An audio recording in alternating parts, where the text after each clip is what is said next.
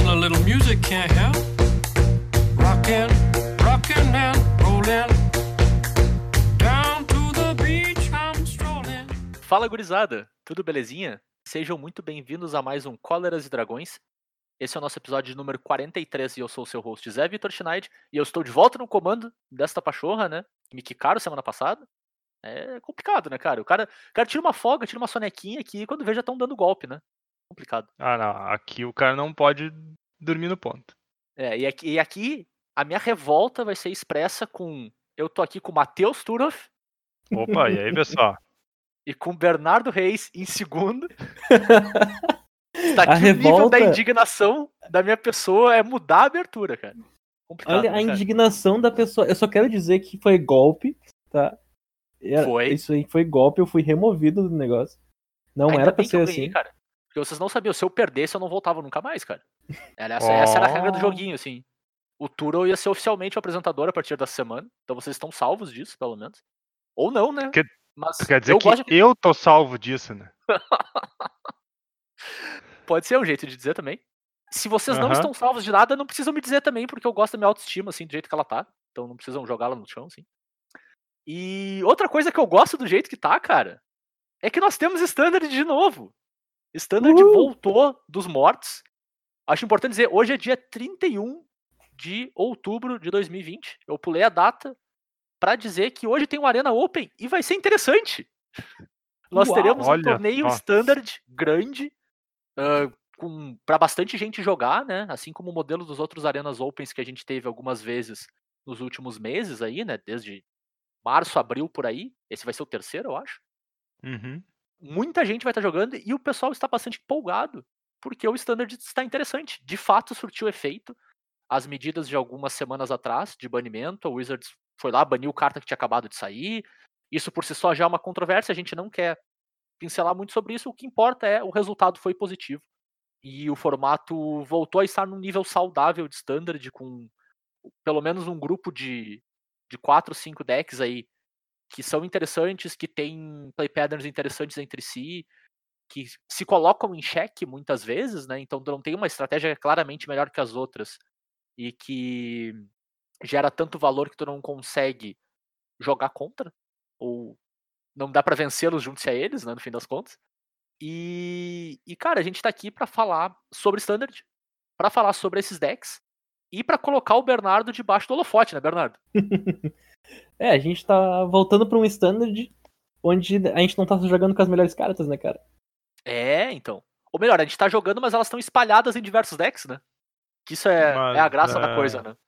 Me disseram que a gente ia botar o Bernardo embaixo do trem, não embaixo do holofote. É que o holofote é a parte da frente do trem, né, cara? Vem aquela Ah, luzinha tá. assim, tum, e o troço vem e passa por cima. É, eu tava me sentindo enganado. Por que, que a gente tá colocando o Bernardo no, na luz hoje, né? Debaixo desse, desse holofote. Chamamos o, Bernardo Sinal. Qual que é a ideia do episódio, né? O Bernardo vai jogar o Open. Não muito depois que a gente terminar de gravar o episódio, inclusive. Hoje é o, é o dia pra jogar, né? O, pelo menos o primeiro dia do evento. Ele escolheu um deck entre esses decks que estão no topo do metagame. E a gente quer que ele apresente esse deck. Eu e o Matheus vamos apresentar os demais decks que estão no topo do metagame. E ele vai conversar um pouquinho sobre quais as expectativas dele para esses matches, né?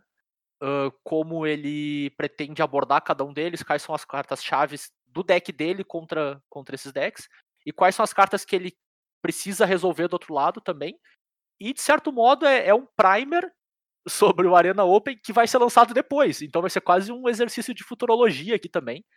A gente, tanto pra gente quanto pra vocês, escutar isso depois do resultado, depois das coisas que aparecerem nesse dia e ver se a gente tava certo, se a gente errou, se faltou algum deck também, alguma coisa que veio na surdina e ninguém esperava. Eu acho que vai ser um episódio bem interessante nesse ponto de vista a gente tentar entender o meta e depois verificar isso na prática durante a stream que a gente vai fazer. Então a gente vai, logo depois que a gente gravar o episódio aqui, a gente vai começar a streamar, né? O Bernardo vai streamar da casa dele, eu e o Matheus vamos estar comentando. E ele vai colocar um delayzinho só na transmissão, de 10 minutos, né, Bernardo? Tu tinha comentado com a gente? Um delay. É, um delay, um delayzinho aí, alguns minutos. E, e durante as partidas o Bernardo não vai estar escutando a gente. Ele vai nos mutar. E a gente vai ficar conversando, né? A grosso modo narrando, né? Mas A gente vai ter como narrar só de um lado, né? Então toda a informação vai estar disponível para vocês visualizarem também. E entre os matches a gente vai conversar um pouquinho sobre como foi, se foi dentro do esperado, o que, que faltou, esse tipo de coisa assim. Então acho que vai ser bem bacana.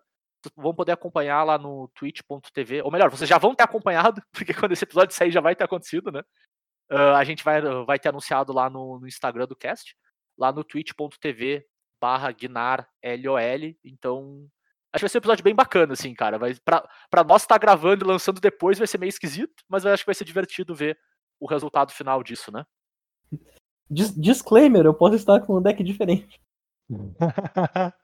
Pode, pode, mas até É. a, a, a data da gravação desse cast, que eu imagino que é tipo umas 3 horas no máximo antes de começar a streamar, tu tá com esse deck, né? Uhum. É como, é como eu disse, né? Se o Bernardo não escolhe um deck, ele não tem como trocar de deck na última hora. Justo. Justo. Ô, Turo, para, para, cara. Tá parecendo que eu mudo de deck em cima da hora.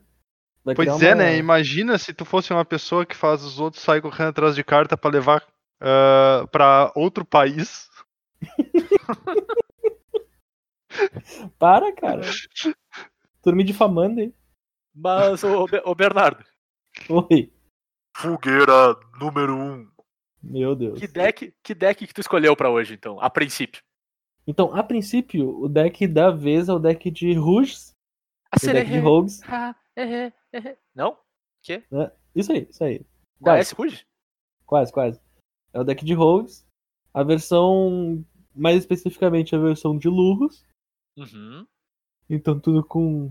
Todos os permanentes com CMC menor que 3. E não a versão com. Sharknado. Nada de, nada de tubarões aqui. Entendi. E qual, qual, qual que é a ideia geral do deck, assim? Qual que é o plano principal dele? O que, que ele se propõe a fazer, assim? Então, ele é um deck que ele, ele se propõe a funcionar com pouca mana. Uhum. A ideia, a ideia do deck é fazer efeitos acima da mana que tu tá pagando. Uma Uhum. coisa muito semelhante a Delver, só que não Delver.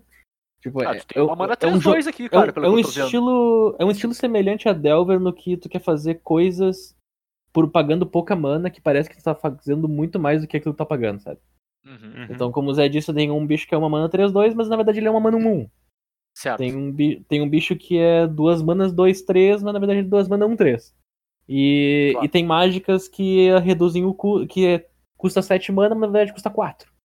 Claro. Então, por aí. Então, tipo, tu- se tu conseguir atingir uns certos pré-requisitos ali ao longo da partida, tuas mágicas elas custam menos, tuas criaturas ficam mais fortes e teus efeitos se tornam melhores pelos, pelo custo de mana que tu paga. Então é um deck muito. muito. Posso dizer. Muito focado na própria sinergia dele. Que é justamente o nome do deck, que é o deck de Rogues. Ele é muito focado na. No tribal, vamos chamar assim, entre aspas, de Rogues. Claro. E essa pré-condição que tu disse que tu atinge é um certo número de cartas no grave do teu oponente, né? É isso que tu quer atingir razoavelmente rápido pra te consolidar na liderança no, no jogo, né? Isso, o que o, o que o deck faz então? A mecânica de rogues é, envolve teu oponente mille cartas. Ele faz ele mila cartas. Não é um número exorbitante, tipo, mila oito cartas de uma vez só. Essa carta mesmo que a gente tava falando, de uma mana preta, que ela é a impositora da Guilda dos Ladrões, ela é uma preta, um 1, ela tem flash. É lampejo. Quando ela entra em campo, ou um outro rogue, no caso ladino, entra no campo de batalha, cada oponente mila dois cards. Então, aí já vê que a gente tá milando cartas no cemitério do oponente, não é muita coisa, tipo dois cartas aqui, dois cartas ali. E ela tem uma segunda cláusula de quando um oponente tiver oito ou mais cartas no cemitério, ela tem mais dois, mais um em toque mortífero. Então, ela sim, ela se torna uma criatura, uma mana 3-2, mas ela precisa de um certo trabalho pra isso. Uhum. O que, que o claro. deck de rogues faz? Como ela bem diz, quando um outro rogue entra em campo, mila mais duas cartas. Daí a gente tem o rogue de uma mana também, que é o ladrão eólico tristão. Ele é uma mana azul, 1-1, voar. Quando ele causa dano no, no jogador, ele mila uma carta. E ele tem uma segunda habilidade que tu pode sacrificar ele pra comprar uma carta, mas tu só pode ativar isso se o oponente tiver oito ou mais cartas no cemitério. A gente tem um outro rogue do deck, que são só três rogues no deck inteiro, então são 12 cartas, né? que é o Ladrão de Pensamentos Planador. Ele é uma criatura duas manas, uma azul e uma preta, um 3, lampejo voar. Ele também tem a habilidade dos rogues de quando um oponente tiver oito ou mais cards no próprio cemitério, o ladinos, que, todos os ladinos, todos os rogues que tu controla tem mais um mais zero. E ele tem a segunda cláusula que diz que toda vez que um ou mais ladinos que você controla atacam, cada oponente mila dois cards. Então, assim, de dois em dois, dois em dois, aí vai, uma hora chega em oito. Claro. E no momento que chega em oito, tuas cartas se ativam, Mais vamos fortes. dizer assim. Elas ficam mais fortes. O que, que a gente tem que usa, de fato, o, o cemitério, além de criaturas, né? Uhum. A gente tem uma mágica que ela custa 7 manas, mas no deck de rogues ela custa 4. Que é. A entrar na história, né? Isso. In- É Into the Story, o nome em inglês. Isso. Peraí. A entrar na história. Ela custa 7 manas, é uma instantânea, e tu compra 4 cartas. Se um oponente tiver 7 cartas no cemitério, essa carta custa 3 manas a menos. Então é uma 4 manas instantânea, compre 4 cartas. É uma maneira de tu recuperar a card advantage, digamos assim, porque tuas criaturas estão entrando em campo e elas são criaturas pequenas, elas não vão ao late game. Sim. Mas tu Claro. não se importa muito com o ir ao late game, porque tu ataca em. Tu ataca em dois ambientes, né? Tu ataca no deck do oponente, tu ataca na vida do oponente. Claro. É, e tu falou uma, uma coisa que eu acho interessante, assim, ele não é um deck de mil, do ponto de vista que o objetivo dele é tentar milar o teu oponente o maior volume de cartas o mais rápido possível, né? Ele não tem aquela pegada de tentar ganhar pelo deck, mas ele pode, né? Se precisar, Exato. se for o match correto, ele consegue fazer isso, né? Isso é interessante, cara. E, e consegue com uma, uma certa frequência até. O deck inclui uma certa quantidade de, de caranguejos, né? O caranguejo que é uma. Como é que eu posso dizer? Não, não é throwback a palavra que eu quero. Porque ele é uma. Quando a gente voltou pra indicar, a gente tem mais um caranguejo que mila. Claro. que é o Caranguejo das Ruínas aqui. Ele é uma mana 03, aterragem, sempre que no terreno de jogo sob seu controle, cada oponente mila 3 cards. Então, tipo, tá incluso no deck, porque, querendo ou não, milar teu oponente faz parte. É um plano, acontece.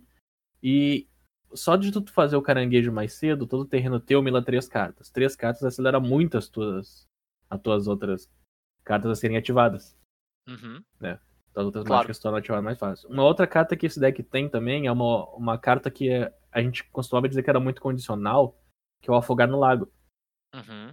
Afogar no Lago é uma carta muito condicional, uma azul e uma preta instantânea, que tu pode anular uma mágica com, com CMC menor que o número de cartas no cemitério do oponente, ou destruir uma criatura com o CMC menor que o número de cartas no cemitério do oponente. Então é Sim. uma carta extremamente condicional que depende do teu oponente fazer coisas com relação a isso. Mas como as tuas criaturas que interagem no jogo, ou seja, tu- quando tu muliga, abre tua mão, muliga, tu vai atrás de criaturas pra jogar o jogo. As Uhum. tuas criaturas, todas elas, colocam cartas no cemitério do teu oponente. Então o teu plano de jogo tá ligado diretamente a colocar cartas no cemitério do teu oponente. Claro. Sendo assim, o Afogar o Lago ele se torna uma carta ativa desde o começo do jogo. É, e, e se torna eficiente no processo, né? Porque ele vira basicamente um duas manas, eu consigo lidar com coisas que custam muito mais mana do que isso. Uhum. Que é bem o tipo de coisa que, quando tu fez o paralelo com o Delver, é o tipo de carta que, que esse tipo de arquétipo, né? De, de tempo, a grosso modo, né? Uhum. Ele se beneficia muito, né? Quando ele consegue. Ele ganha de ti ao fazer mais coisas por turno e fazer coisas um pouco mais eficientes do que tu, né? É, tipo, ah, turno Bem 3. bacana. Eu fiz três mágicas de uma mana. Eu Sim. fiz. Eu fiz um, uma da, um do, do Rogue Preto lá que mila 3K, tem postura da Guilda dos Ladrões. Uhum. E fiz dois, e fiz dois ladrões de vento. Só nisso já foram seis cartas pro cemitério do oponente, eu tenho três criaturas. E se meu oponente não fizer nada com relação ao próximo turno, eu posso começar a comprar carta no ladrão de vento, eu posso começar a bater 3-2 com toque mortífero. Sempre lembrando que eu tenho Lurros, Uhum. então, uma coisa que dá pra se fazer nesse deck é ficar comprando cartas com o ladrão de vento. O ladrão eólico, Claro. no caso, né? Eu fico chamando ladrão de vento que é muito mais fácil. O ladrão eólico tritão é muito fácil tu ficar comprando carta, porque sacrifica ele pra comprar uma carta, no momento que tu tem oito cartas no cemitério, tu tem o Lurrus em campo, tu paga uma azul, bata ele, baixa ele de novo. E tu pode ficar fazendo isso pra gerar a carta, card advantage. O primeiro ciclo, o segundo é card advantage. Perfeito. E aí, cara, eu acho que o, o, o resto do deck ele é muito meta específico, vamos dizer assim, mas é uma combinação de removal eficiente e cartas que te mantém o tempo, né? Que tu conquistou Uhum. no início do jogo, dado a eficiência do, dos teus early drops, vamos dizer assim, né? o resto do deck ele é muito direcionado a metagame. Tanto que é a quantidade de removals de uma mana, a quantidade de removal de duas manas, se tu quer feitiço, se tu quer instantâneo, se tu quer que pegue Planeswalker, se tu quer que pegue criatura. Claro. Perfeito. A E, única cara, coisa que eu vou dizer que atualmente tá em todo o metagame, que tipo, não é uma escolha de, de, tipo, ah, eu quero usar isso aqui por causa que eu acho que vai ter mais que tal deck, é o. É o Cling to Dust. Uhum. Cling to Dust, que. Agarrar-se ao pó. Nossa, eu nunca ia adivinhar isso. Agarrar-se ao pó, então, é uma mágica instantânea preta, uma mana. Tu exila o card alvo de um cemitério. Se for uma criatura, tu ganha 3 de vida. Se não for, tu compra uma carta. Sim. O... Ela tem escape. Então tu pode pagar 4 manas e exilar 5 cartas do teu cemitério pra repetir ela. Ela é uma das cartas mais importantes no metagame atualmente. Pela versatilidade dela. De Uhum. poder ganhar 3 pontos de vida, de exilar cartas específicas. E por exilar o teu próprio cemitério, justamente por causa que o deck de Rogues é um deck presente no troço. Claro. Às vezes tu usa o agarrar seu pó, não por causa que tu quer exilar uma carta do cemitério do oponente, mas sim porque pagando 4 manas tu pode exilar 5 do teu cemitério. Sim, e aí tu desativa o deck do oponente, né? Exato. Interessante. E aí, cara, a pergunta que eu queria te fazer pra finalizar esse bloco de apresentação do deck, né? É de um, de um ponto de vista bem geral, assim, sem se prender muito a, a match específicos que a gente vai passar por eles, né? Por que, pelo menos a princípio, essa é a tua escolha pra esse final de semana? Então, a princípio a minha escolha pro final de semana. O deck de Rogues parece ser um dos decks mais estáveis que tem. Uhum. Eu acredito que possivelmente ele não é o melhor deck do formato, ele é o deck mais estável do formato. Uhum. Então, tipo, ele é, ele é mais consistente em fazer o que ele faz. E isso faz o deck ser extremamente difícil de se pilotar. Porque tuas decisões importam muito, tuas cartas custam pouco, tua, tua sequência de jogo importa e a ordem que tu casta as mágicas importa. É, para quem lembra o, o deck de Flash que existia, o G-Flash, era a mesma coisa, tuas decisões importam muito. É, eu anulo isso, eu não anulo isso, eu faço esse bicho, eu não faço esse bicho. Tudo isso é extremamente relevante e volta pra te punir um turno depois. Hum. Entendeu? Claro. A, a punição é quase de imediata quando tu faz algo errado. E esse deck é muito semelhante, então ele é muito difícil de se jogar. O- os, as partidas Mirror, né? De Rogue são matches muito interessantes. Tu consegue ver direitinho quem tá abordando o troço de uma maneira que conhece a partida e quem tá meio desligado no troço. Que é o que que ele tá focando. Entendeu? O foco que a pessoa tem, a postura que ela tem no jogo. A principal coisa que a gente comenta desde o começo do Magic é descobrir quem é o agressor e quem é o defensor. Qual que é a tua função no jogo, dependendo da situação. Se tu souber como é que isso funciona, tu vai ter uma vantagem no deck no Mirror de Rogues também.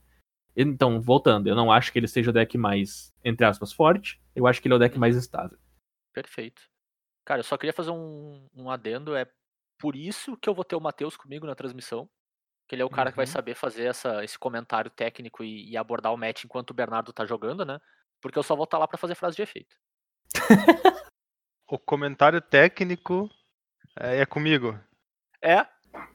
Ah, eu acabei de receber aqui uma mensagem dos nossos patrocinadores que a minha internet vai dar problema hoje mais tarde. Não, não, não- infelizmente não tem muito o que fazer. Aí o patrocinador vai cobrir, né, cara, esse problema da internet aí pra gente. Ele vai resolver. Ele tá mandando mensagem dizendo que já tá resolvendo já. Tá tudo em casa. Ah, aham. Mas, Ah, mas Matheus, então apresenta pra nós quem que é o primeiro challenger do Bernardo aí no topo do metagame entre os decks mais presentes e mais, como é que eu posso dizer, consistentes desse standard recente, né? Muito bem. Então, o nosso primeiro Challenger é um deck que é uma versão atual de um deck que existiu por um bom tempo, que é o RG Adventure. Ou seja, um deck Gruul. We're going on an adventure, Charlie. então, o RG Adventure, o nome já diz muito, né? É um deck baseado na mecânica de aventura. Ele vai tentar tirar vantagem de carta usando essa mecânica, então ele usa algumas cartas clássicas de aventura que sempre foram utilizadas desde que saíram, como o Bonnie Crusher Giant, como o Lovestruck Beast. E além disso, ele também usa o Innkeeper, que é uma cartinha de uma mana verde que toda vez que tu conjura uma criatura que tem aventura, né, não precisa ser a aventura, na verdade é a criatura, tu compra uma carta. Que é uma uma forma muito rápida de estabelecer uma ferramenta de card advantage. Geralmente o teu oponente se vê obrigado a remover essa carta de jogo. E aí, obviamente, fica com menos remoções para as outras criaturas, né? E aí, tipo, como cereja no topo do bolo, o deck pega e encaixa perfeitamente uma Embercleave no plano de jogo dele. A Embercleave é possivelmente a carta mais forte de força bruta do T2 atual. Uhum. Né? Então, ele ainda pode usar essa ferramenta de forma muito eficiente. E é isso, é um deck parrudo, um deck bem bem bruto, vamos dizer assim. Não tem muita frescura, não tem muito segredo, ele baixa os bichos na mesa e te dá porrada. Sim, e ele tem, como, como tu mencionou no Inkeeper, né? Ele tem alguns mecanismos de, de tirar vantagem enquanto ele tá te agredindo, né? Que é uma coisa que costumeiramente esse tipo de deck não tem. E quando tem, é o tipo de coisa que coloca ele. Dá, faz ele dar um passo, né? De, de Uhum. consistência, né? Tu tem a- as próprias criaturas com aventura ah, por si só. Elas são dois para um, né? Porque tu tem a própria mágica e a criatura. Ah, quando tu faz junto com o Inkeeper, tu, tu tem mais uma carta ainda no processo, né? E tu tem ah, vários mecanismos para continuar te mantendo no jogo, né? Porque às vezes esse tipo de deck, quando, como a gente bem sabe, né? Esse tipo de deck que tenta entrar no board cedo e pressionar o oponente pode perder o gás com, com uma certa frequência, né? Sim. Pois é, então, ele, essa vantagem é interessante, porque algumas vezes jogando contra o deck, tu te pega na, vamos dizer assim, numa situação onde tu fez um ou duas, duas jogadas que foram dois para um, ou até três para um no teu oponente, para tentar tirar o, o, a pressão da mesa, vamos dizer assim. Mas aí quando tu olha pra mão do cara, ele tem a mesma quantidade de carta que tu, às vezes, ou às vezes Sim. mais do que tu. Então ele ainda tá tranquilaço no jogo, sabe? Ele ainda tá com baita fôlego. Ele não é um deck que perde fôlego muito rápido. Uhum, exato. Aí, Bernardo, eu tenho um questionamento pra te fazer, cara. A gente falou dois pontos nesse deck que me chamam muita atenção e que me, me fazem pensar, cara, por que diabos não usar esse aqui então? Certo? Que é esse deck potencialmente tem a melhor carta do Standard, que não tomou uma retada ainda, que é a Embercleave. Tipo, individualmente falando, talvez seja a coisa mais forte que tu pode estar fazendo hoje, né? E ao mesmo tempo é um deck agressivo que não perde o fôlego tão fácil assim e consegue continuamente pressionar o oponente até, até ganhar, né? Me parece uma bela receita do sucesso, assim. Tipo, parece uma É, boa então. combinação de coisas. Por que não esse deck? Cara, o principal inimigo do, do deck RG, então, o Gru, é ele mesmo. Uhum, O, o, o- ele é inimigo dele mesmo nos terrenos. Tu precisa de uma combinação muito específica de, de cores, que às vezes tu não consegue fazer. Tu precisa de mana verde pra Scavenging Use, daí ao mesmo tempo tu precisa de mana vermelha pra castar Embercleave, uhum. e daqui a pouco tu precisa de duas mana vermelha pra fazer um, um Bone Crusher e, um, e, a, e as duas mágicas do Bone Crusher ao mesmo tempo. Então, tipo, tu precisa de muita combinação de cor. Tu tem uma carta que é o Brushfire Elemental e o Kazan do Mammoth, Mammoth. Tu precisa fazer Landfall, apesar do Kazan do Mammoth ser um terreno. São cartas que exigem que tu baixe terrenos. Por isso que grande parte das tuas cartas aqui são mágicas e terrenos, no caso do Shadow, Shadow Skull Smashing. Então, ele é um deck muito bem compacto, né? Porque ele usa só 22 terrenos que são terrenos mesmo. A Uhum. princípio, 22, 23. Eles usam mágicas que são terrenos. As cartas dele batem forte, batem rápido, elas são grandes. Ela E, como tu bem disse, tem Embercleave. Existem jogos onde tudo que tu vai fazer é baixar uma Quest Beast turno 4, atacar, equipar uma Embercleave, bater mais dois turnos e acabou. Então o oponente não vai fazer nada com relação a isso, porque ele não tinha o que como fazer nada com relação a isso. Sabe, Claro. às vezes acontece. Mas Stonks. só baixa o bicho, Embercleave e acabou o jogo. Ele tem a chance de grindar, porque ele gera card advantage com o Inkeeper, ele gera card advantage com range. Pós-sideboard, às vezes, main deck ele tem Vivian, que é outra carta que Uhum. consegue gerar card advantage. Mas assim, ó. Por que, que eu não escolhi esse deck? Esse deck aqui foi o melhor deck da, sema- da semana passada, Uhum. Tá. dia 24, 25. Foi... Ele teve 65% de win rate contra o metagame Uau. o metagame da hora ali que, que a gente teve. Não... Então, ele foi de longe o melhor deck. Então, ele provavelmente vai ser aquilo que as pessoas deveriam estar ligadas pra ganhar. Se tu souber que isso aqui existe e tá vindo, tu consegue se preparar melhor. Ele não vai ter win rate de 65%. Ele ainda vai ter win rate alta por causa que é Embercleave. A Embercleave Claro. garante tudo isso. Como tu lida com esse deck jogando de rogues? É um match complicado. Tu tem que modificar teu deck pra atacar menos cemitério e mais criatura. Teu plano de jogo no rogues vai ser, infelizmente, matar tudo que ele botar em campo. Uau. É uma coisa meio difícil. Tu vai ter que correr contra um deck que quer te bater, o que é uma coisa complicada. Milar ele não é uma coisa que tu vai fazer com facilidade, porque tu quer remover o que ele tá baixando e não botando carta no cemitério dele, do deck dele. Então, tipo, ganhar por mil contra esse deck é uma coisa que acontece com frequência. Se esse deck conseguir castar uma Ember Cleave, tua vida fica muito difícil jogando de rogues. Porque a Ember Cleave é uma carta que tu não resolve. Tu pode anular com ela na pilha, quando tu- se o oponente tiver seis cartas. Mas depois que ela entrou em campo, tu não resolve, tu pode resolver a criatura equipada. E tu só pode Claro. fazer isso alguma quantidade de vezes até acabar. Love Struck Beast é uma carta horrível do deck de rogues lidar. Horrível. Uhum. Tua melhor carta nesse match é uma carta chamada Dominação do Mago Anulador. É um Sim, feitiço, 3 azul e X. Custa 3 a menos se um oponente tiver 8 cartas no cemitério tu ganha o controle de uma criatura com custo de mana X ou menos. Melhor carta que tu tem nesse match é esse. Pós sair de board, todo mundo tá sabendo que o deck de Rogues usa cemitério. Então eles têm Clotes, Adeus RG, que exila cartas do cemitério pra dar dano e sempre vai ter carta no cemitério. Não é a melhor carta pra resolver isso, mas é uma boa carta pra matar o deck de Rogues. É, e é o tipo de carta também que se ela entra no board, pra te lidar é bem complicado, né? É, tipo, ela não vai virar uma criatura com frequência, mas ela vai constantemente ficar dando 2 de dano. Exato. Vai ter Ox of Agonas, que por duas manas exilando 8 cartas do cemitério, tu descarta a mão e compra 3. Muito mais relevante que tu comprar as 3 cartas e tu exilar as 8 cartas do cemitério pra botar um 5-3 em campo. Sim. E o, outra coisa que o pessoal costuma usar também é a Fênix. E a Fênix, ela exige 3 cartas do cemitério. É uma 3 mana, 2-2 voar ímpeto. E pagando 4 manas mais 3 cartas, se não me engano. Tu volta ela pra campo com um marcador mais 1 mais 1 e ela tem 3 mana ganha mais 2 mais 0. Então são as cartas mais frequentes que tu vai ver desses decks RG utilizando pra enfrentar o deck de Rogues. Se tu souber que isso existe, usar Cling to Dust, conseguir resolver as criaturas e saber que a Embercleave tá vindo, porque a Embercleave tá sempre vindo, Uhum. tu tem uma chance nesse match. Se tu não souber de nada disso, tu só perde. Claro. E uma coisa que me chama muita atenção na Embercleave, cara, é que pra equipamento standard, equipar por 3 não é caro, né? Mesmo que, tipo assim, beleza, o cara.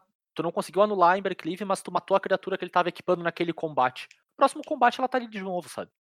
Mesmo É. que não seja surpresa, assim.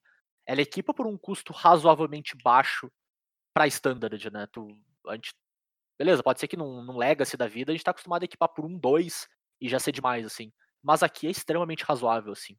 Então, ela. No momento que ela entra no board, realmente, cara, complicado, né? Ainda mais que esse deck é um deck feito geralmente de criaturas grandes, né? E aí a É. Embercleave faz um estrago ainda maior.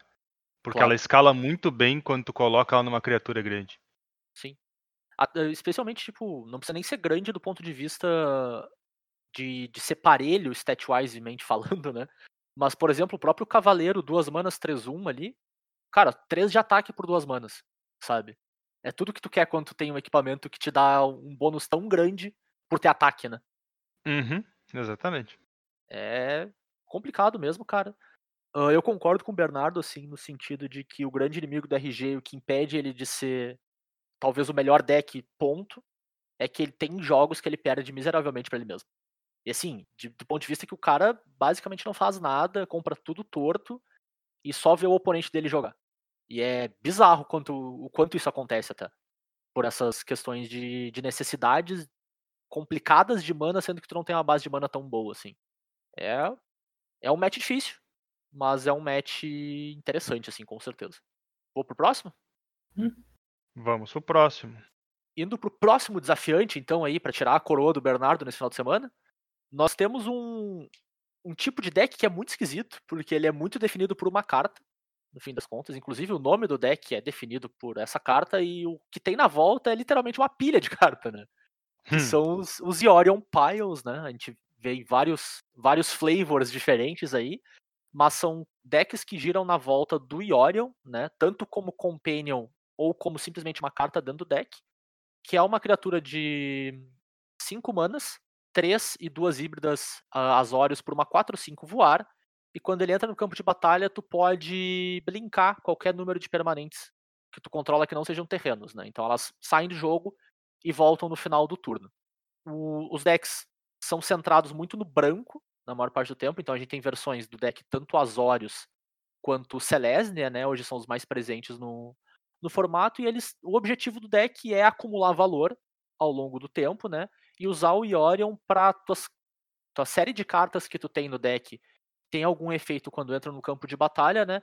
Sejam trigadas novamente, tu gere aquele valor de novo e eventualmente tu consegue acumular mais recurso e, e lidar com as coisas do teu oponente uh, melhor do que ele.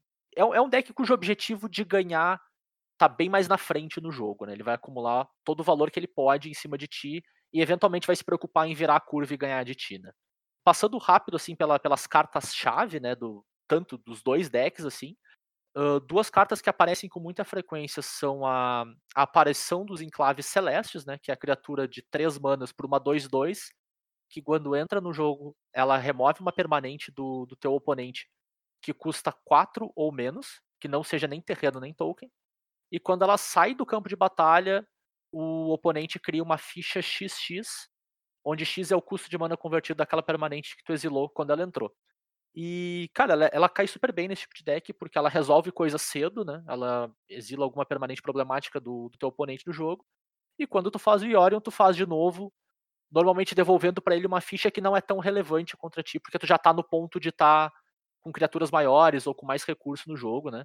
Então é uma carta que tem feito toda a diferença para esse tipo de deck ter esse alcance.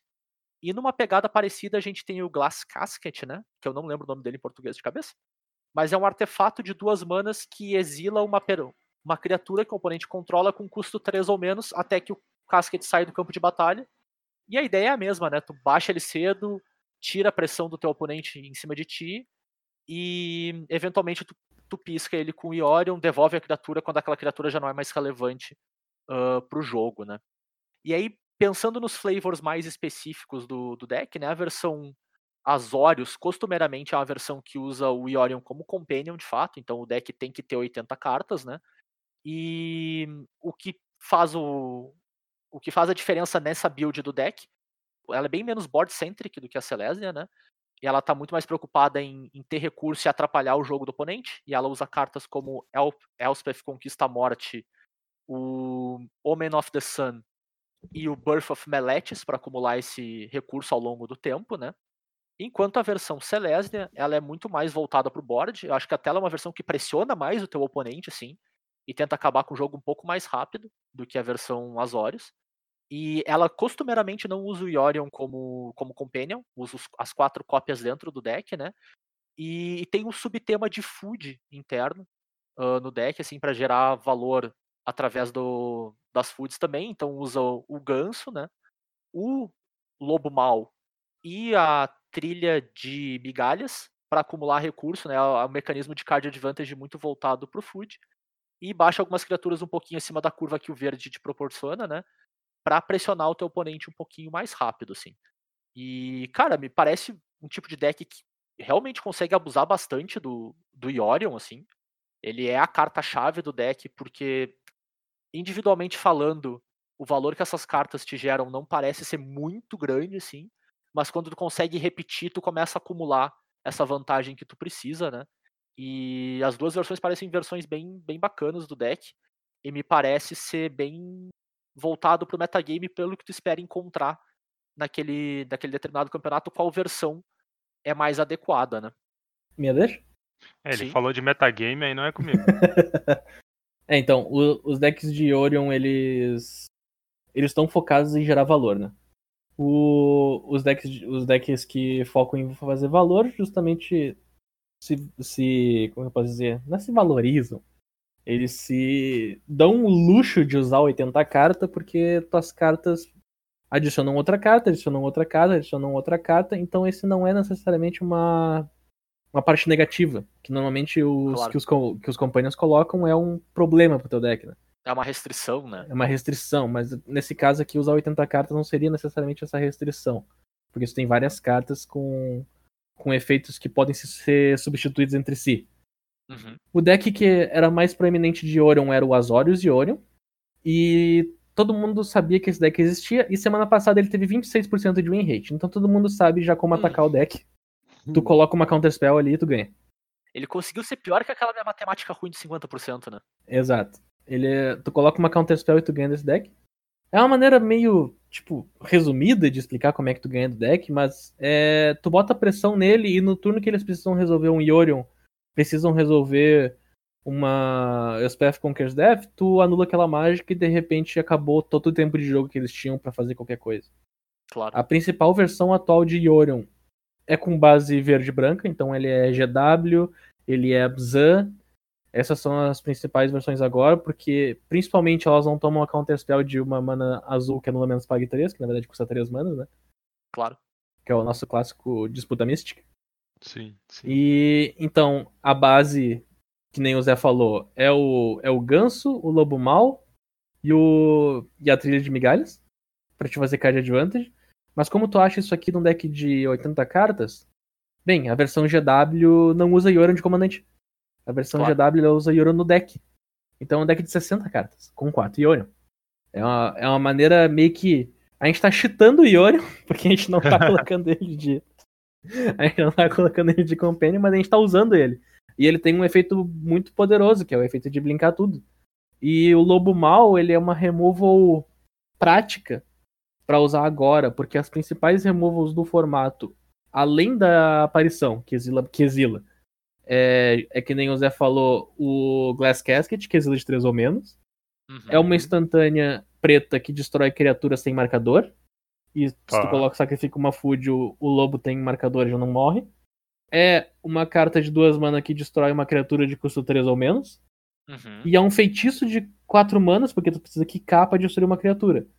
O lobo mal, ele se deixa indestrutível. Então ele se encaixa muito bem com as removals que a gente tem agora no formato. Uhum. As, claro. as principais maneiras de lidar com eles são justamente a Elspeth Conqueror's Death e a Skyclave Apparition. São as principais maneiras que tu tem de lidar com o lobo mal. Então ele se torna uma grande ameaça. Claro. E quando tu repete o efeito dele com o Iorion, ele se torna uma removal. Além disso, ele também ele tá numa posição de matar muitas criaturas bem relevantes, né? Sem nem precisar ativar a habilidade de ficar indestrutível. Exato. Como esses decks eles pecam um pouco em removal pra, pela quantidade de cartas ou pelos efeitos de Blink, eles precisam lidar, lidar com o Scavenging Use, que é uma criatura que pode ficar grande, mas no começo ela é uma 2-2. Precisa lidar com o Innkeeper, que é, uma, que é um 1. Tu precisa lidar com as criaturas do deck de Rogues, que na, no caso a voadora é um 13 e fica 2-3. Então Sim. ele bate, ele bate bem com essas criaturas, ele luta bem. E pra matar ele em resposta é complicado, porque ele fica indestrutível. Além de todas essas cláusulas que eu já falei, então é uma cartinha que se encaixa muito bem no metagame atual. E é por isso que as versões verde estão com mais força agora do deck de ouro. Tem a versão Abzan, né? Que nem a gente tinha comentado, que é uma, que uma galera gosta de usar Doom for Toad. E pra enfrentar deck de Rogues, a versão Abzan daí usa o Yorin como Companion. Eles usam as cartas pretas de voltar cartas do cemitério. É a Retorno de Agadin e a, o Ultimato Abzan, que devolve cartas de nome diferente do Olha cemitério pra só. campo. Carta de Commander? Quem diria? Carta de comando.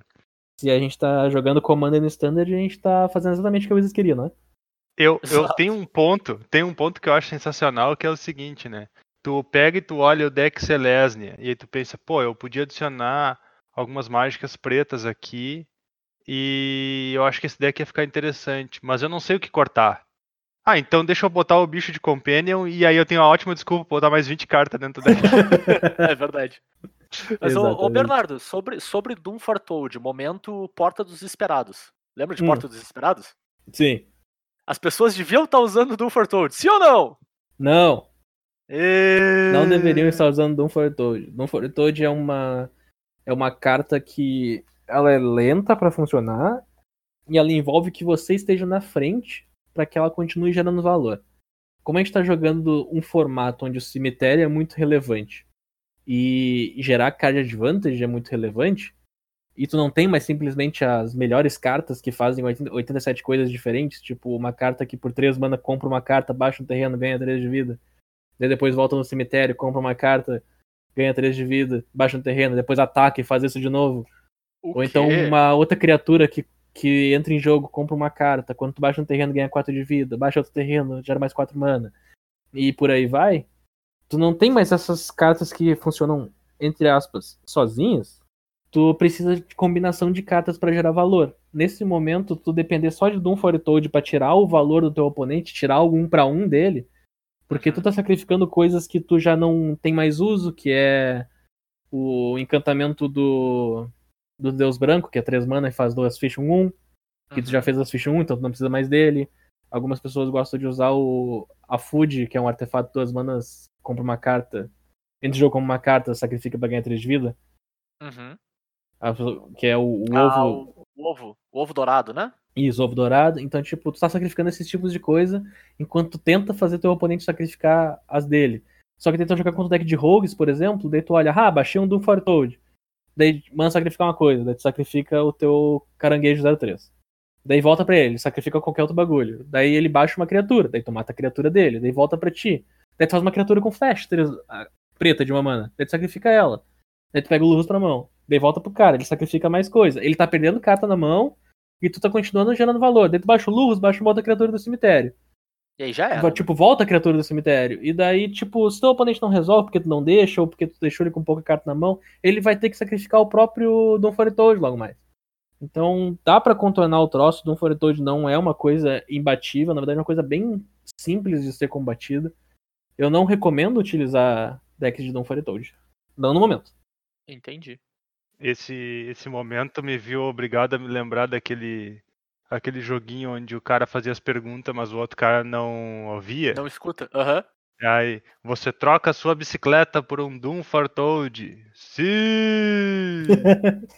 Saudade de bicicleta. Você troca o seu Doom Fortoad por um clipes de papel. Sim! Mas, ô, ô Bernardo, tu descreveu um pouco do match de Rogues contra a versão Doom Foretoad desse tipo de deck, né? Como Uhum. é que é. Como tu enxerga o match contra decks de Orion no geral, assim, no deck sem Doom Foretoad, esses que a gente falou, tanto o Azorius quanto o Celesne, assim. Quanto a versão Azorius é um match, entre aspas, fácil? Eu não gosto de dizer entre aspas por causa que quando tu faz uma afirmação, tipo, ah, é fácil, é difícil, tem muito contexto que precisa ser Claro. explicado. Mas, tipo, eu não vou passar três horas aqui explicando o contexto. Uhum. Então, tipo, o match Azorius é um dos mais simples, porque tu vai botar umas ameaças cedo e lidar com cartas específicas que teu oponente vai fazer. Tu sabe, tu sabe quais são as cartas que tu precisa lidar. E se tu Uhum. resolver as cartas específicas e deixar o resto acontecer, tu simplesmente vai ganhar o jogo. Tu frequentemente mila o deck W jogando de rogues. Uau! Mesmo com 80? Frequente, frequente, aham, frequentemente tu mila o deck W jogando de rogues. O deck GW é uma partida mais difícil. O Wicked Wolf é uma carta complicada. Uhum. A aparição também é uma carta complicada de se lidar. Então, tipo, a versão GW ela é mais difícil que a versão UW, até porque tu não pode usar negate contra a versão GW, né? Tu até pode, mas provavelmente vai ficar com ele preso na mão. Dependendo do que parte do deck o teu oponente comprar, por causa que é muito focado em criaturas. Uhum. Claro. E, e querendo ou não, Glass Casket é uma carta chata pro, pro deck de rogues. É, e acaba sendo uma coisa, né, cara, quando tu, tu vai pra uma versão que não usa o Yorion como companion, né? Uhum. E então tu não pode contar que tu vai ter ele todo jogo. Então as tuas cartas individualmente têm que ser mais impactantes no jogo, né? Uhum. Então acaba, acaba sendo um match de atrito, vira mais um match de atrito do que um match de valor. né? É, e, e, tipo, se no deck de GW eles baixarem a trilha de migalhas, já fica uma match muito complicada, porque eles vão gerar carta. Claro. Eles vão achar as outras permanentes deles que fazem os efeitos, vão achar Yorion. Uhum. Então, tipo, o match vai engrandar. E daí, esses matches contra Yorion, tu, tu acaba ganhando por mil. Porque eles ganham muita vida incidental. Muita vida incidental. Uhum. Sim. Então, frequentemente, as vitórias vão ser por mil no deck de Rogues. E vai ser um match meio grindado, assim. Então tem que saber. Tem que saber o que focar e o que precisa ser resolvido. Tipo, mata o ganso, cara. Mata o ganso. Cara, é incrível. O Afoga o quanto ganso no lago, o né? ganso, o ganso é bom contra o deck de rogues. Porque ele bloqueia tudo. Aham. Literalmente, todas as cartas que o deck de rogues faz antes de ativar a, As habilidade né? de 8 no grave, o ganso tá lá pra bloquear e não tomar o dano bem tranquilo. Ganso Cara, você né, lembra cara? quando eu fui jogar de Flash naquele metagame que era só deck de Oco? Aham. Ah, E daí no meu sideboard tinha o bichinho duas mana, 3-2 alcance, que dá, lutava com uma criatura com voar. Sim, Só pra matar só o pra ganso. matar ganso. Cara, eu botava aquilo ali contra os decks de Oco, cara. Eu tirava minhas counter spell, botava quatro daquele bicho, por causa que eu precisava matar a droga do ganso, velho. O Sim. ganso ficava gerando food, o ganso ficava acelerando o jogo, ficava ativando a trilha de migalhas. Sim. E, e daí, e tipo, e era assim, ó. Ah, meu oponente enrolou um turno. Tipo, eu comecei, eu fiz, mano, ele fez um terreno virado. Daí eu fiz uma mana e passei. Daí ele fez ganso. Deu anulo o ganso, cara. Ele, pô, tá anulando o ganso, que agressividade. Daí Ele, sim, ele provavelmente é a melhor carta que tu tem. As pessoas não dão valor que o cara mana ganso. Ah, beleza, eu, vou resolver as outras coisas e o ganso tá ali, gerando valor, acelerando mana, ativando Trail of Crumbs. Tipo, poxa, cara, mata o droga do ganso. É, o Ganso é forte. O Ganso é muito forte. É. E, e, cara, uma coisa que eu quero pontuar, assim, só, e eu acho importante a gente sempre dizer isso, quando a gente estiver falando de metagame e, e eventualmente agora a gente vai estar vendo o Bernardo jogar um campeonato, né? A match ser fácil não quer dizer que ele não vai perder nunca, sabe? Porque Magic tem a variância, né, cara? A variância é um troço extremamente importante. E a gente sabe que a internet adora dizer, tipo, ah, tu falou que era fácil, como é que tu perdeu ali? Cara, acontece. Não quer dizer que tu é tem uma boa chance de ganhar, que tu tem uma situação favorável que tu vai sempre ganhar. Então, cara, e, e ao mesmo tempo não quer dizer que tu tem uma situação desfavorável tu vai sempre perder. Isso vai muito da, da capacidade da pessoa de navegar uma partida, né, cara? Então, Sim. Não, não tomem nenhuma opinião que a gente der aqui com. Quando a gente usar um tom do ponto de vista de, de algo que é muito definitivo, não necessariamente quer dizer que aquilo é definitivo. Porque variância é um fator extremamente importante no nosso jogo, né? E não quer dizer que quando a gente reduz as coisas a um conceito mais simples, é só para facilitar o entendimento, não quer dizer que aquilo é obrigatório acontecer todas as vezes, né? É, e lembrando que o cara fala fácil, geralmente uma match 60-40 para um deck já pode ser considerada fácil. Claro. Exato. E aí tu percebe que ele perde 40% dos jogos. E, e eu vou dizer uma Exato. coisa, é cara. muita matches, coisa, né? matches que são consideradas fáceis envolve que você saiba o que você está fazendo quando vai pro sideboard. Se tu Sim. sabe o que tu tá fazendo quando tu vai pro sideboard e teu oponente tá em modo automático, tu automaticamente ganha porcentagens de vitória. Uhum. Com eu sei certeza. que toda vez que eu vou pro sideboard eu perco porcentagem de vitória. Eu, eu tô nesse time aí também, cara. Eu tô nesse time também, cara. Eu sou, eu Eu sou muito sou adepto do, eu sou muito adepto do time 0120. Eu já sou. Eu já tô pensando em, em submeter deck sem carta no sideboard pra melhor de 3, só pra garantir que eu não vou poder estragar meu deck. Inclusive, eu vou contar uma historinha aqui. O Turo, um tempo atrás, me perguntou um deck pra jogar Standard. Eu mandei um deck pra ele, dizendo, cara, esse deck aqui funciona, esse deck aqui eu peguei mítico rapidão na arena, então é suave. Ele jogou com aquele por um, um, dois dias, depois me disse, cara, como é que eu ganho com isso? Porque eu só perco. Deu, cara, é muito fácil, tu vê a match que tu tá, vai pro sideboard, arruma o deck e ganha do jogo 2 e 3 facílimo. Dele, ah, tá! Tudo que eu preciso saber é, fazer, é jogar com o deck, então. É saber jogar com o deck, não fácil. Não, tu, Automaticamente tu fala, tu fala isso, mas não é assim, cara. Aquelas lógicas de sideboard contra os decks não eram nem um pouco lógicas. Era muito simples, cara. Não, não era simples nada. O cara veio com uma dissertação de mestrado pra cada match, né? Não, aqui tu quer fazer isso aqui, aqui tu não quer ter tal coisa. Aqui o ramp é a coisa mais importante do teu deck. Aqui não, não interessa ramp, tu só quer counter spell. E aí tu fica assim, tá, eu tô anotando, mas eu não tô entendendo nada. Tu tá só acreditando. Tu executa, né, cara? Mas tu não raciocina. Eu, eu lembro que foi tipo, Turo, transmite tua tela aí, vamos jogar um jogo. Aham. Daí a gente foi pra uma partida. Não, nessa partida tu faz esse sideboard aqui de quê? Sim, cara, coloca isso aqui nessa partida dele. Não faz sentido, mas funciona, cara. Pois é. Pois é. Falando Aí e não faz imagina. sentido, mas funciona. A- a- apresenta o terceiro challenger aí pra nós, Matheus, que foi o deck que eu falei pros guris. Eu não vou apresentar isso aqui não, porque eu olho pra essas cartas e não faço ideia o que, que esse deck quer fazer. então, nós temos o nosso próximo deck. E o nome do deck é Croxa Titan of Death's Hunger. Ponto deck. É o clássico hack dos mid-range. Cara, hack dos mid-range. Aproveitando aí o último dos titãs monstruosos que ainda se pode não, eu ia dizer, utilizar. não, não, não, não, não. Fala desse jeito, fala. É o melhor Elder Giant do Standard, cara. o, melhor, o melhor Elder Giant do Standard. É um deck bem centrado no cemitério, Uhum. né? Ele tira bastante valor do próprio Grave, ele tem diversas cartas que, inclusive, que colocam cartas no cemitério dele para facilitar esse tipo de jogo.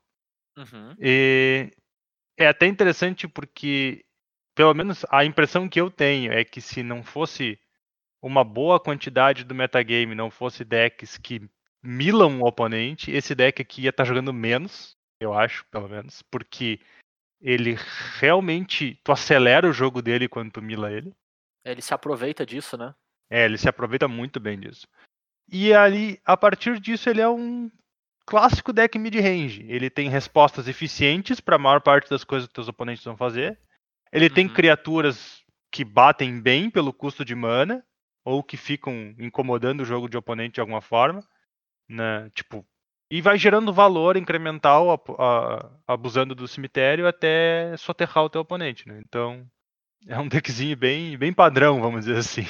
Só que que ele me lembra um pouco, assim, na, na ideia, como a gente fez Hum. antes na, na questão do Rogues, quando a gente falou que lembra um pouco um deck de Delver, esse aqui me parece lembrar um pouquinho um Jund, sabe? Ele, tipo, ele te Pois é. tira um pouquinho de valor em cada coisa que ele faz, meio que te atritando, assim, sabe? E no fim das contas, ele vai ficar com a última coisa de pé pra te ganhar. Meio Ele que tem isso, assim, diversos um para um, É, e aí alguns dois para uns pontuais que tem o intuito de te aloprar eventualmente. Exato. E aí fica, tipo, te, te- te descascando de pouquinho, assim, sabe? Só arranhando, arranhando, arranhando, atritando ali. Quando vê, bum, sobrou um Rankle na mesa e ninguém tem carta na mão. É. Sabe? Uma coisa assim, sabe? Com certeza. Posso, posso Não, assumir daqui então? Pode assumir. Vamos lá então. Pulou no volante. O deck ele tem as mecânicas de Mil que vocês disseram. Ele funciona com Mighty Triton, 2 mana, 2, 1, Death Touch, entra em jogo, mila duas cartas, ganha 2 de vida. Ele usa Timaret's Call of the Dead, uma saga de 3 manas que na primeira e na segunda tu mila 3 cartas. Daí tu pode exilar uma criatura ou encantamento do teu cemitério pra fazer um zumbi 2-2. E na terceira saga tu ganha X de vida e faz escalar X igual ao número de zumbis que tu controla. Então ele usa principalmente essas cartas pra assimilar, pra jogar cartas pro teu próprio cemitério. A mana Uhum. base dele é ruim igual ao RG, tá? A mana base Aham. dele é um problema igual ao do RG. E, e ele tenta amenizar isso. Foi o, o fato das, das cartas serem terrenos. As- Então, Claro. tipo, as cartas serem terrenos te alivia bastante na combinação de cor, apesar do Crocs ele precisar de vermelho, vermelho, preto, preto É verdade. pra conseguir fazer o né? troço. Exato. O... Então vamos lá. Tu usa isso aqui pra assimilar. Tuas cartas funcionam muito bem no cemitério, que é o, o Ox, que é o, o boi, famoso boi, que a gente já Uhum. falou mais cedo, que tu exila oito cartas do cemitério pra voltar por duas mana. E tu tem o Croxa que tu dá escape. Essas são as cartas de escape que tu usa do cemitério. O que, que mais tu usa do cemitério? Tu usa a Liliana, cara. A Liliana de M21, Sim. que é 4 manas, entra com 4 marcadores. Sobe, cada jogador descarta uma carta. Cada oponente que não puder perde 3. Menos 3, a criatura alvo ganha menos X, menos X, igual ao número de cartas do teu cemitério. E menos Uhum. 7, tu ganha um emblema que no início do teu combate tu revive uma criatura. Com ímpeto. De um cemitério, né? Não é Uhum. do teu cemitério. Então ela- achou uma casa aqui porque, porque tá baixando criaturas 2-2 que tá milando carta pro teu cemitério. Seja por causa do Timaret Call of the Dead ou seja por causa do Maitrai. Uhum. Tá botando zumbi em campo e milando carta pro cemitério. Daí tu vai querer descartar a carta dos dois jogadores, com a Liliana. Tu vai querer descartar a carta do teu oponente, com o Croxa. Tu vai descartar a carta dos dois jogadores, porque tu usa Rankle também. Então a Uhum. tua maneira de gerar card advantage é descartando as tuas cartas também. As tuas cartas vão junto com a do teu oponente. Então Claro. tu vai diminuindo recurso, diminuindo recurso, diminuindo recurso, até que tu tem terrenos em campo, cartas no teu cemitério, e de repente um Planeswalker na mesa. Nesse momento que tu começa a ganhar o jogo. Tu começa a trazer de volta as cartas de escape, tu começa a, a fazer card advantage com o teu terreno, que é o Castelo Preto, né? Castelo Preto que Claro. compra carta. Tu começa a comprar duas cartas por turno. De repente tu, se, tu vê, ah, eu não consigo gastar duas mágicas no mesmo turno. Tu baixa uma delas como terreno, casta a outra, sobe a Liliana, todo mundo descarta. A gente continua sem carta na mão. Teu oponente tá comprando uma carta por turno. E tu, tá, e tu tá comprando uma e gerando valor com aquela coisa. Seja voltando do cemitério, seja porque tu matou o que ele fez, porque tu tem carta. Ainda Murderous Rider, cara, ainda é standard. Três Sim. mana destrói a criatura, Planeswalker, perde dois de vida e ainda é uma aventura. baita carta, né? Ainda é uma baita cartinha. Então, cartas de aventura, Bonnie Crush Giant, o gigante que dá. O Shock Giant, né? O gigante que dá Sim, choque. sim. Ele, é, ele também funciona muito bem nesse deck. Tu usa ele, ele vai pra zona de exílio. Depois tu casta com uma 4-3, começa a atacar teu oponente. Então, tipo, não vai fazer um bichão e sair ganhando. Tipo, raros são os jogos onde tu faz o Crocs e o Crocs ataca. Uhum. O Crocs normalmente tu faz e ele morre. Porque teu oponente precisa se desfazer das cartas da mão dele. Claro. Sim, com certeza. E se o Crocs resolveu, ficou em campo, tu ganhou o jogo naquele momento, né? Porque ataca, ataca um 6-6, descarta mais uma carta, ou perde 3 de vida, e teu oponente vai morrendo, vai morrendo. ele ficar em jogo é tipo a pá de cal no oponente, vamos dizer Sim. assim, né? Esse deck é muito bom contra o deck de Rogues. Um dos principais. Uma das principais matches que esse deck quer enfrentar é Rogues. Pós sideboard, ele tem acesso a 4 da sombra, duas mana 3-1, que não pode Uhum, bloquear. Dos enclaves Que... celestes, né? Isso, essa mesmo. Que ela é 3-1 e sempre que tu baixa um terreno, tu pode castar ela do cemitério. É muito Ela, valor. ela tem kicker pra entrar 5-3. Quase nunca acontece, mas tipo, ela pode entrar 5-3 também. Pagando 5 mana. Mas a moral é, tu coloca 4 disso no teu deck, espera o jogo desenrolar, daqui a pouco uma vai cair no teu cemitério, porque teu oponente de rogue está te milando, ou tu tá se milando. E tu começa a baixar uma criatura 3-1 que não adianta matar, tem que exilar. Sim. E que vai matar o cara se ele não fizer nada sobre. e vai né? matar o cara. Vai matar o cara na- muito rápido. Então esse, é- esse aqui é um dos principais inimigos do deck de rogues. Agora, por que não jogar de BR? Porque BR não ganha de Yorion. Hum, Isso que tu tá tentando fazer, de, de tirar a carta do cara, de Claro. fazer o cara perder carta de advantage, não funciona quando tu faz 5 mana, 4, 5 voar e comprei 3 cartas. Uhum. Sim. E baixei o 4, 5 voar. Tu não consegue grindar o deck de grind. Exato, tu não consegue grindar o deck de grind. Até porque esse grind aqui é um grind que é razoavelmente simétrico, né? Tu tá te jogando na lama junto, vamos dizer assim. Enquanto outro deck, beleza, tu me jogou um pouquinho na lama, mas eu gerei três cartas a mais agora. Te vira, Sim, sabe? Ele te coloca numa situação que os teus recursos acabam antes do dele, né? exatamente. É, o deck todo é baseado no fato de que se vocês dois não tiver recurso nenhum, tu tá na vantagem. Exato. e o deck do oponente vai te dar, vai gerar muito recurso pra ele, então não é tão fácil assim. Claro.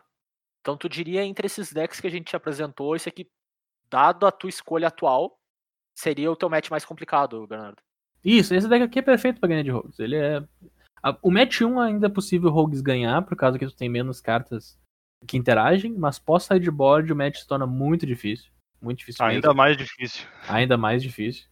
Minha nossa. Então, tudo depende da composição do teu deck. E se tu tá preparado pra enfrentar RG, tu vai ter que dar uma aliviada no hate pra Rakdos, e daí o Rakdos pode aparecer e ganhar de ti. Só que daí, se o Rakdos aparecer pra ganhar de ti, ele provavelmente perde pro Inyoran depois. Então a gente tá meio que nesse ciclo. É o, é o clássico Interessante, standard, assim. né, cara? é, o clássico três, standard. quatro, esse ganha de um, esse ganha do outro, esse ganha daquele. O RG ganha de todo mundo, mas perde pra ele mesmo. Então, Exato. tipo, É o tipo de coisa que o cara procura num formato bom de jogar, né? Exato, exato. Não tem uma resposta pronta. eu vou resumir esse formato a uma frase, cara. As tuas decisões importam. Sim. Sabe? A tua decisão dentro do jogo importa. O deck não é tipo piloto automático de beleza, esse turno aqui eu faço um muro. Esse turno aqui eu tenho quatro manas diferentes. Vai lá o Manat. É, Não, e, e dentro e, e fora, né, cara? A tua, tua decisão de quais 15 cartas tu vai trazer no teu sideboard. O que que tu espera Uhum. encontrar, sabe? A, a construção do teu deck. Exato, a, a escolha dos teus removals, sabe? E isso é o tipo de coisa que torna um formato interessante mesmo, assim. Não é só eu tenho um deck que tem um monte de valor, meu oponente também, quem consegue gerar valor mais rápido ganha, sabe? Eu acho que, tipo, dentre muito tempo a gente tá num ponto onde standard tá com cara de standard bacana, assim. E eu vi algumas opiniões por aí, cara, de ah, mas só tem três ou quatro decks. Cara, acho que se tu passar pela história do standard aí por 20 anos, a maior parte do tempo eram três ou quatro decks, sabe? Não é muito não mais do que precisa- isso mesmo. Dentre esses quatro decks tem as variáveis, porque Uhum. Os quatro decks que a gente tá dizendo. Deck de Rogues, deck RG, deck Rakdos e Iorion. Iorion a gente já disse que tem quatro variáveis diferentes que são decks de cores diferentes. Sim. O Rakdos ele é meio que filho único, né? É aquele ali e o RG também. Daí você tem pro Rogues. O Rogues pode ser com Lurros e pode ser com Shark. Eu pessoalmente não recomendo Shark, mas é Tem tipo, pode versão ser com a, com a gárgula e versão sem gárgula também, né? Isso, e, e daí tem umas versão com mil, assim, meio, meio focar principal. E, e, cara, tem outros decks, querendo Claro. ou não. Tem uns outros decks que estão correndo por fora, querendo enfrentar o metagame, que sempre vai acontecer de, cara, esse aqui é o final de semana perfeito pra jogar com esse deck aqui, que não é nenhum desses principais, por causa que ele se encaixa bem no que o pessoal tá focando. É, e era o que eu ia dizer, então, a gente tocou principalmente nesses quatro, né, que parecem hoje ser os decks mais consolidados, né, e que estão, vamos dizer, um passo na frente. Mas, Bernardo, bate bola, jogo rápido. Manda. Uma frase sobre alguns decks que eu vou falar aqui, não são muitos também. Uma frase? Pô, uma, Uma frase, frase, pra rapidinho. mim, cara? É, tu- assim, tu tem a Tu total pode botar liberdade. quantas vírgulas tu quiser. Exatamente, exato. Enquanto tu não precisar respirar, é uma frase só. é no embalo. Fica à vontade. Esse é o desafio, tá ligado? Uma frase Lá vem. longa. Lá vem. Monohead hoje em dia. Ah, evite monohead enquanto o RG funcionar, mas o monohead é mais constante. Golgari Adventures. Não consegue grindar decks de Orion, mas consegue bater de frente com deck de Rogues e talvez, e talvez o RG por causa do o BR por causa do Uzi. Esper Doom Foretold barra Dance of Demence e, e construções do tipo. Não joga com isso. Justo? Four Color Cycling. Ah, underrated e possivelmente algo que vai surpreender alguém em alguma semana aí no futuro. Fair. Matheus, tem mais algum que tu queira trazer? Hum, não, não, eu tô. Achei bonita as escolhas de deck. Nada. Nada a adicionar. O, o cara as- que escolheu os decks é bom, né, cara? Aham, o cara que escolheu os decks sabia o que tava fazendo. Nada mais justo. Aquele RG de sem carta, então. Cereja no bolo. Ah, então é isso, né, pessoal? A gente deu um overview aqui rápido sobre o standard de hoje, algumas dicas aí de, de match. A gente acabou falando quase de, de toda essa matriz desses principais quatro decks, né? E como eles se enfrentam, o que, que é importante pra cada um. Cara, o standard tá bacana ao ponto de eu estar considerando montar um deck standard e jogar de novo. Porque a arena é bom, né, cara? Pra, isso, assim, pra se divertir de vez em quando. Abrir a areninha ter um deck é, é legal. E, e tá num ponto onde parece bacana de novo depois de muito tempo. Então, cara, que bom que o Standard tá, tá de volta. Ó, Five Color Planes, tu tá de sacanagem, né? Sensacional, pode dar. Eu apoio, eu apoio. O, no- o nosso ponto eletrônico, o Matheus aqui, acabou de jogar no nosso chat o deck Five Color Planets. Eu nem abri, mas eu apoio. Jogue com esse aí. Esse é o deck do final de semana, gurizada. Dica do Zé. Mas, cara, que bom que o Standard está de volta num lugar saudável aí, cara. Ele faz falta, ele é importante. Talvez ele seja o formato de Magic mais importante de estar num lugar bom, assim. Porque é onde as pessoas mais acabam caindo, especialmente hoje com, com a Arena, né? Onde as pessoas mais.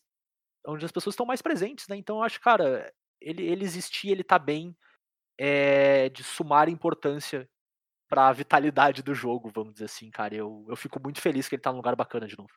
Que a gente tá falando de standard que não é pra reclamar de uma carta, nem pra dizer que alguma coisa tá acontecendo, é que, tipo, temos um formato e tá legal de jogar. E, cara, eu tenho certeza que a gente tá terminando agora, indo pro final do episódio, a gente vai dar um, um break entre gravar e ir pro stream. O Bernardo vai mudar de deck três vezes. Ah, a gente vai ter que jogar nosso plano de sideboard que a gente tinha pensado já pra comentar e errar, inclusive, no processo fora e pensar em outro. E mas vai ser divertido, cara. Se tu escutou esse episódio e não viu a stream no dia, assiste o VOD lá, ele vai estar à disposição no canal do Bernardo, né? Pra assistir depois vai ser legal, vem se divertir com a gente. E a gente vai anunciar algumas outras aí ao longo do tempo. A gente tem se organizado para tentar transformar isso em algo regular, né? Aqui no, no time Cóleras e Dragões. A gente tem feito uma stream informal nas últimas semanas aí de Life Strange. Não é Magic, né? Spoiler, não é Magic. Mas tem sido um, um jeito da gente treinar, da gente pegar o jeito de como fazer. Então tem sido um jeito da gente pegar o costume de aprender a fazer, de melhorar a nossa infraestrutura. A gente não tem as tagzinhas bonitinhas ainda, aquelas coisas, mas estamos indo para lá, devagarinho a gente vai pegando jeito, né? A gente tem que consolidar isso e conciliar com todas as nossas outras obrigações do nosso dia a dia, né? Mas, cara, vem com a gente lá no Life Strange, tá bem bacana. Já tem o VOD dos dois primeiros uh, capítulos lá. A gente jogou nas últimas duas terças-feiras de noite. E pelas próximas três aí a gente vai finalizar o jogo. O Bernardo nunca jogou, então é bem divertido de ver. Assim, eu e o Matheus a gente conhece a história do jogo já. Então é legal de ficar corneteando ele enquanto ele joga, inclusive. E... Mas é legal ver ele descobrindo assim a história, cara. Se tu não conhece, é... é uma história bem bacana, é um jogo bem divertido, assim. Então participa lá com a gente, cara. A gente tá sempre interagindo com vocês, que é, que é bem, bem legal mesmo. E para finalizar, então, a gente sempre lembra que o Cóleras e Dragões está disponível nos mais diversos agregadores de podcast aí. Bernardo, Oi. cinco agregadores que o Cóleras e Dragões está aí. On the fly, na fogueira, pra te botar no holofote só mais um pouquinho. Ele tá no Spotify, Boa, ele tá no iTunes, boa. ele tá no Pocket Casts. Aí, ó. Que espetáculo, cara. Olha, eu vou chutar que ele tá no Megafone Tá no megafone. e eu vou chutar que ele tá no Fluxonaut. Esse aí eu acho que não tá mesmo. Ô, louco, achei um. Achasse um. Então, se tu tá no Fluxonauts, por algum acaso a gente usa esse agregador e a gente não tá lá, porque eu acho que a gente não tá mesmo, eu não lembro de ter colocado. Manda uma mensagem pra gente, cara, que a gente coloca lá, não tem problema nenhum. A gente quer estar acessível para vocês das mais diversas maneiras e o jeito mais fácil que for e mais confortável para vocês ouvirem é melhor pra gente, né? Quanto mais gente tiver ouvindo, quanto mais facilidade tiver de escutar o nosso programa, melhor pra gente. Que só assim a gente vai au- aumentando o nosso alcance aí e você vai apresentando pros seus amiguinhos a palavra do, do Bernardo ensinando standard e eu e o Matheus falando bobagem. Eu acho que é a melhor palavra. Pra entrar em contato com a gente, cara, tu pode falar tanto pelo e-mail, pelo colerasedragões.gmail.com ou pelas redes sociais. A gente tá lá no Instagram, no arroba tudo junto, sem cedilha. Lá a gente tá sempre divulgando quando sai episódio, interagindo com vocês. A gente costuma divulgar as streams por lá também, porque como a gente não tem uma data fixa, a gente decide meio, tipo, vamos fazer amanhã. Ah, lá é o lugar mais up-to-date pra ficar sabendo disso. Eu sempre vou postar lá, vou botar contagem regressiva com horário e tal. Então fica ligado lá que lá vai ter sempre essa informação. Ah, ou vocês podem falar comigo direto lá no Twitter, eu tô no arroba jvitorfromhell. Eu sou arroba PNR MTG. O, o Twitter do Cast a gente não tem usado muito, porque não tem muito pessoal interagindo lá com a gente, então a gente tá deixando um pouco de lado, mas se vocês gostam do Twitter, avisa pra gente que a gente ativa por lá também, se não fala direto com a gente, né? Não tem problema nenhum. Os nossos Twitter pessoais são sempre ativos. E a gente queria lembrar que o nosso código de desconto lá na Cúpula do Trovão encerra hoje, né? na data da gravação, então quando tu escutar esse episódio já fechou. E se tu não aproveitou, cara, como diria a poeta da música popular brasileira do século XXI, Perla, né? Deu mole pra caramba, tremendo vacilão. Perdeu a chance lá de, de aproveitar o desconto, mas, cara, a gente queria lembrar disso pra agradecer a cúpula por essa parceria, né? Foi um mês de parceria bem bacana aí. E pra nós foi muito frutífero, espero que pra eles tenha sido também. E fiquem no aguardo aí de novos collabs. Isso aqui é pra botar também o Pedro contra, contra a fogueira, ele tem que fazer mais collab com a gente, né? Mas, cara, pra nós foi bacana, acho- espero que pra eles tenha sido também. E a gente queria aqui publicamente agradecer ao, ao time da, da Cúpula do Trovão por essa parceria com a gente. E é isso, né? Então, a gente volta com mais um episódio do Cóleras e Dragões na semana que vem, gurizada. Valeu, abraço. Falou. Valeu, espero que eu não tenha feito um 02. Um 03 e ido embora. To- todos esperamos. Bate na madeira. Valeu. Dá tchau, Turo. Eu dei tchau. Mas é que ficou em cima, vai ficar ruim de editar. Ah, tchau. Perfeito. E vai ficar exatamente assim, né? Claro que vai ficar exatamente Ah, assim. tchau. Ah, tchau. Olha lá quem vem virando a esquina, vem Diego com toda alegria festejando. Com a lua em seus olhos, roupa de água marinha e seu jeito de malandro. E com magia cura